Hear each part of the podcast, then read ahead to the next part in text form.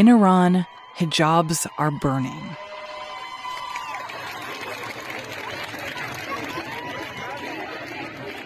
Over the past few days, we have seen these scenes of massive crowds of women protesting in the street, marching, chanting, yelling at police, and breaking the laws around their hair.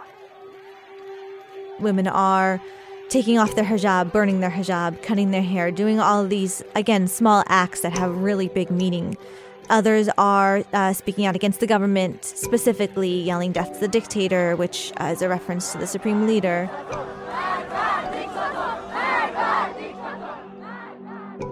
Miriam Berger is a foreign affairs reporter for The Post.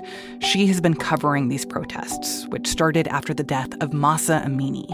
Amini was a 22 year old woman who died after she was taken into police custody for allegedly violating the country's strict dress codes it really just ignited a lot of anger in Iran that had, you know, been long simmering and also had already been displayed in what has been weeks long um, smaller scale protests by women against wearing the hijab, the um, headscarf.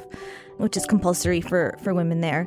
And so this really was ignited in, in part by all these longstanding grievances, unemployment, inflation, and also what women had been doing in the streets in, in recent weeks. As protests intensify, the government is cracking down. Now the question is what happens next? From the newsroom of the Washington Post, this is Post Reports. I'm Martine Powers. It's Thursday, September 22nd. Today, how the death of Mahsa Amini is sparking protests and putting the world's focus on Iranians' anger and frustration with their ultra conservative leaders.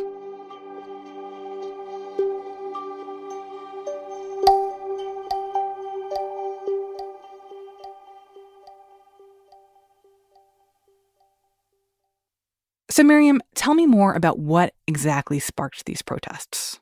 So, a 22 year old uh, named Mahsa Amini from Western Iran, the Kurdistan province, was in Tehran early last week and according to reports was detained by the so-called morality police as she was exiting the metro station who can you know patrol and arrest uh, women who are not uh, in compliance with iran's very strict dress code and what is that dress code? Like, what are women supposed to be wearing in Iran?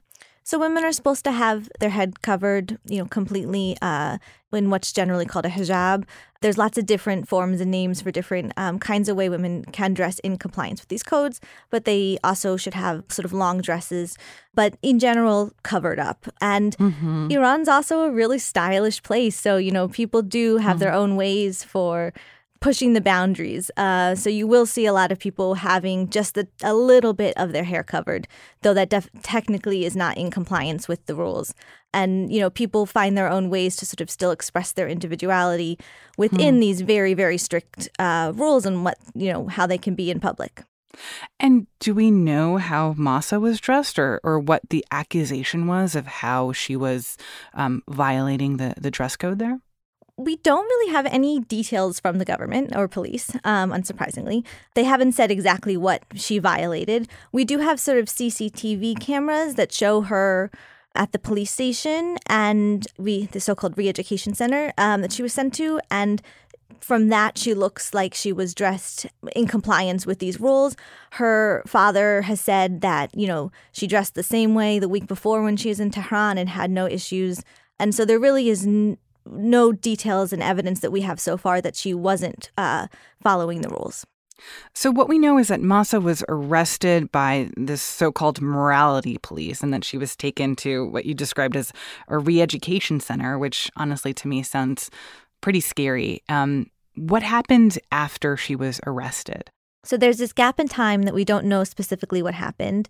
She was arrested, and then we have a video that shows her at the detention center, and then another one that shows her on the ground and being brought into um, an ambulance. And then she arrives at the hospital and uh, is in a coma. Um, and we don't know what really happened in between, but you know, she came in appearing perfectly fine and and left, um, you know, being hospitalized. And the Iranian government said that she had a heart attack uh, while in police custody and that that led to her coma. Um, but rights groups say they have reason to believe that she was beaten during that period. And how long was it after she was taken into police custody that she ended up um, dying? Uh, so it was four days later. So she was taken September 13th um, and passed away on September 16th. And and what have Iranian officials or the police said about her death or explained the fact that once she was in their custody that all of a sudden she has traumatic brain injuries? So the president, uh, Ibrahim Raisi, who's very, very conservative, he uh, has personally called her family, promised to investigate. Um, several officials have all promised to investigate, but there's very little trust in what that investigation will ultimately reveal. Uh, so far, the initial forensic uh, report that has been released said uh, that there was no evidence of bleeding or any head trauma. That does not square with what her family has said and what others uh, have said, and that would not account for the trauma and the coma and her ultimately passing away. And while the government has said that they will investigate in state media, there's been circulating all this disinformation around her that her family has denied, such as that mm. she had a history of fainting, that she had a brain tumor when she was younger, um, that she had bad health conditions, um, you know, epilepsy, various mm. things. And her family has all said she was perfectly healthy um, and that there was no uh, underlying condition that in any way can explain what happened to her. Wow. So, when news got out about what happened to Mahsa, how quickly did that spread into protests? It spread, you know, l- later that day. Um, they've grown pretty rapidly since, but you know, I think the impunity, what many expect to be um, the lack of accountability and responsibility and information, even about what has happened to her, has really uh, galvanized people. I mean, many people have experienced that in their own lives. And, you know, the simple act of her just riding a metro and coming to Tehran seemed to have led to her death. And, you know, there's so many questions that aren't answered. Um, and uh, and a lot of people out there have also faced uh, repression from the government and have unanswered questions. This is also being fed by a lot of other longstanding grievances. Inflation is super high, unemployment is really high. You know, the economy is just is doing very poorly. Many people are poor. There's a lot of different reasons. One of them is the impact of western sanctions and, you know, negotiations over the nuclear deal that would mm. uh, see the reduction of western sanctions have stalled once again. And so there's a lot of, of, of, economic grievances and sort of feelings that the government is also putting its money not where it's uh, helping people. Interesting. So, so this is going beyond the issue of women having to wear the hijab in Iran or, or the repression of women, that there are all these other issues that affect both men and women that are getting people to come out to the streets now. Uh, there are many, many frustrations that people have. You know, some of the main chants that you've been hearing are sort of summed up as bread, work, freedom, and women, life, freedom. And, you know, Mahsa Amini has really been able to become sort of a symbol of a lot of these uh, frustrations because of the impunity and brutality around her death, because she was also from Kurdistan. And, you know, that region has often been um, a place of higher unemployment and government criticism and government repression. And there's also mm. been ongoing protest against lots of different issues in Iran um, in recent weeks and months. You know, water is also a huge issue, especially, um, you know, in Kurdistan region and some others. There's been ongoing protests also by women over um, the hijab in July, they started imposing the restrictions even more. And so since since that tightening, there's also been this movement. Um, these are smaller scale protests, but all of this that's come before has also helped ignite what's happening now. After the break, how the Iranian government is keeping word of these protests from getting out into the world. We'll be right back.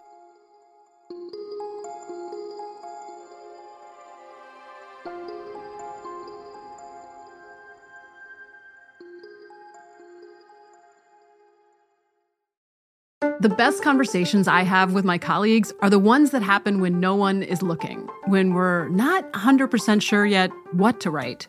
Hopefully, having conversations like this can help you figure out your own point of view. That's kind of our job as Washington Post opinions columnists. I'm Charles Lane, Deputy Opinion Editor. And I'm Amanda Ripley, a contributing columnist. We're going to bring you into these conversations on a new podcast called Impromptu. Follow Impromptu now, wherever you listen. I'm curious, over the last few days, what are some of the scenes that you've seen in these protests that have really stuck with you? What do, what, what do you recall?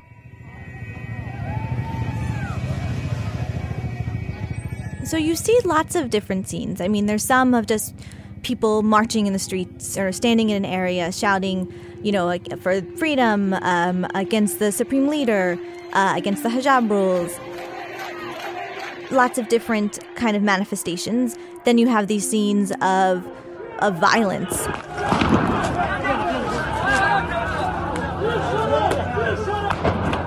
Of protesters who have been beaten, of police uh, storming, of fires. And then there's also, you know, just been a lot of videos that come up have come out of just like singular people doing brave acts. Hmm, like what? You know, there's a one where a woman was just sitting at a roundabout without her hijab on. Um, another one where another woman was just sitting cross-legged next to a police officer without her hijab. There's another video of a of an old woman just walking down the street waving her hijab. You know, you can mm. see other sort of protesters and people in the background, um, and that's really powerful because that's a really dangerous act. Um, it's simple and it can get you in a lot of really bad trouble. So people are out there demanding a whole host of rights and changes. Some women are out there saying that they don't want the dress code anymore, against the morality police, um, against having to wear the hijab. Others have, you know, uh, vaguer shouts of just freedom. And, um, you know, also with each death, that is also um, comes a funeral and comes a protest and a gathering itself. And so the names of people who have died are also being shouted. Um, and so, you know, across the country, there's both sort of very, you know, specific but also very shared grievances that people have.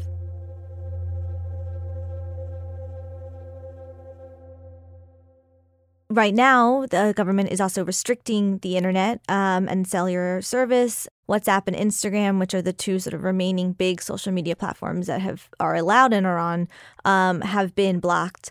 Um, wow. The internet has been blocked or at least slowed down, and much of the country has a cellular service. Iran has a longstanding plan to sort of create its own internet, and so, when and if that happens, it would have much easier time to shut down the internet. Um, it's it is a hard thing to do, so there still is some access, but it's very limited um, in some places, and you know it's it's intended to be able to slow down people sharing videos, sharing photos, mm-hmm. sharing news about what's happening. Wow.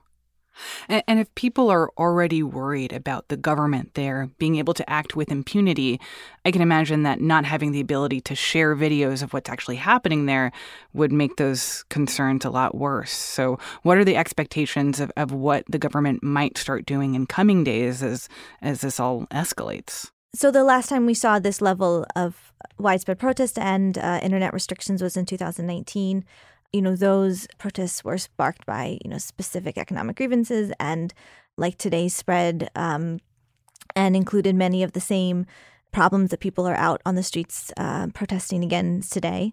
And during those protests, you know, thousands of people were arrested. You know, human rights groups say that at least 200, 300 people have been killed. We don't have an exact number, and the government has uh, publicly said a much lower, lower figure, but we don't have an exact number because of the issues and restrictions uh, on reporting uh, there. And families who may have had someone killed during that period or arrested may have also been threatened not to tell anyone about it. And so it, it's difficult to get a full accounting given the repression in the country. Miriam, I'm curious to hear more about the ultra conservative president of Iran, Ibrahim Raisi.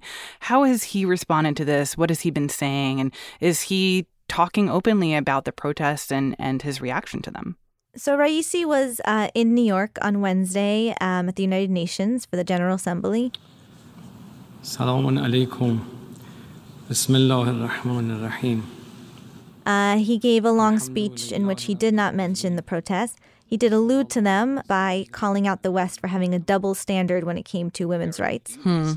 The Islamic Republic of Iran rejects some of the double standards of some governments vis a vis human rights and sees that as the most important factor which has rendered banal the topic of human rights in the eyes of many. He then um, was supposed to have an interview with uh, Christiane Amanpour um, from CNN uh, on Wednesday evening. Today, she tweeted out that the the interview did not happen uh, because she was told that she would have to be wearing hijab if she was to interview the president she said no. Um, you know, when she has been in Iran uh, before, and she will conduct interviews um, while veiled in keeping with the rules there.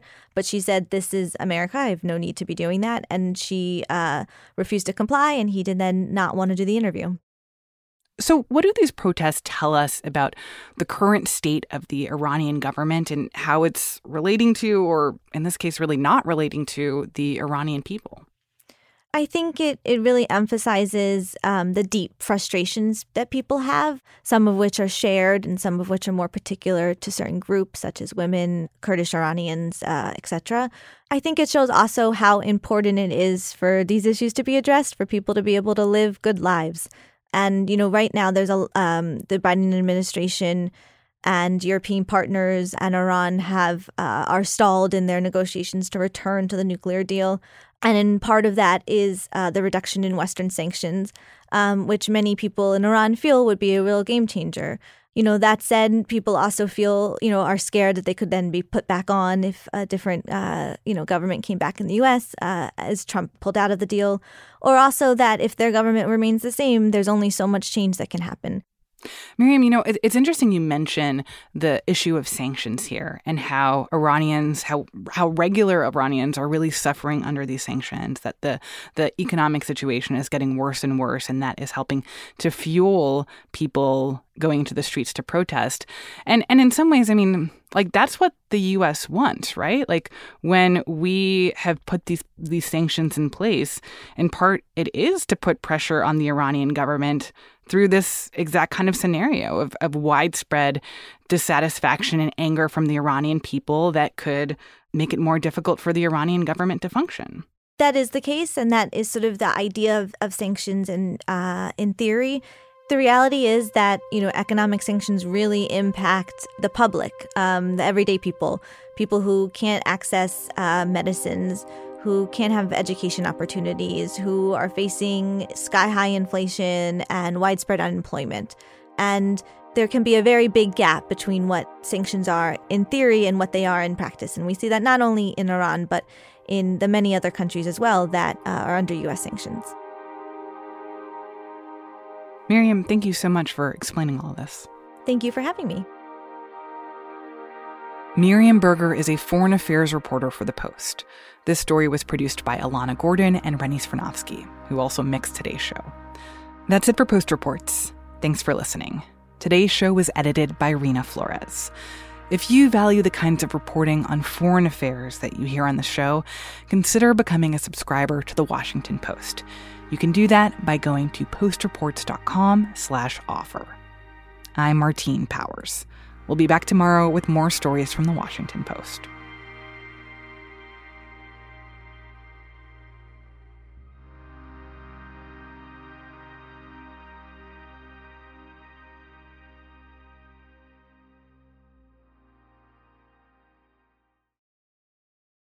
The best conversations I have with my colleagues are the ones that happen when no one is looking, when we're not 100% sure yet what to write.